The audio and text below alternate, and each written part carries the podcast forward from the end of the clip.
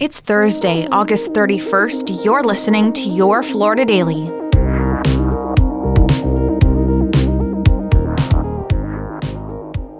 I'm Katrina Scales. Idalia has moved away from Florida, but the storm continues to batter the Carolina coast.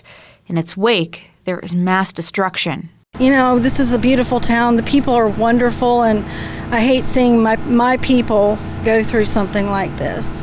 It, it was tough. Seeing this was a first for everybody, so it's real rough. The town of Keaton Beach saw the worst of Idalia, though the damage can be seen across a wide stretch of the Gulf Coast. Farther south, heavy flooding and storm surge left many Tampa and St. Pete neighborhoods in knee deep water. Power outages remain a major issue too in North Florida. At one point, more than a quarter a million customers statewide were without electricity. At last check, crews have restored power to about half of those customers. A man in Seminole County is recovering from a head injury after coming face to face with a bear. Seminole County Fire Rescue says it happened last night when the man was walking his small dog in his neighborhood near Lake Mary. He told first responders he thought he was attacked by a bear, but investigators later determined he fell and hit his head on the pavement during the encounter. The man says he heard his dog squeal before disappearing.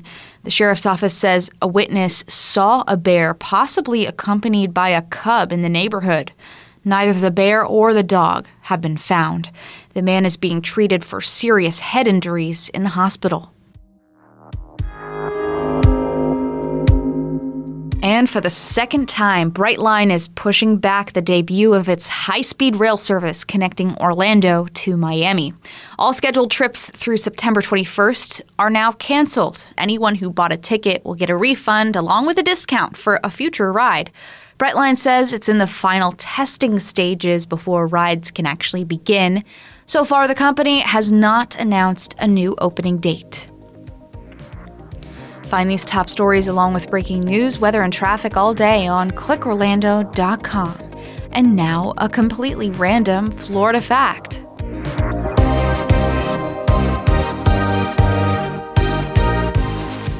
Florida State University football has a lot of odd traditions, but this one might be the best. Located behind the FSU Stadium, the Sod Cemetery is a tribute to some of the Seminoles' greatest victories away from home that involves burying pieces of sod from competitors' turf and replacing with tiny coffins and headstones. The story goes back in 1962 during a pep talk at a practice before a matchup against the University of Georgia.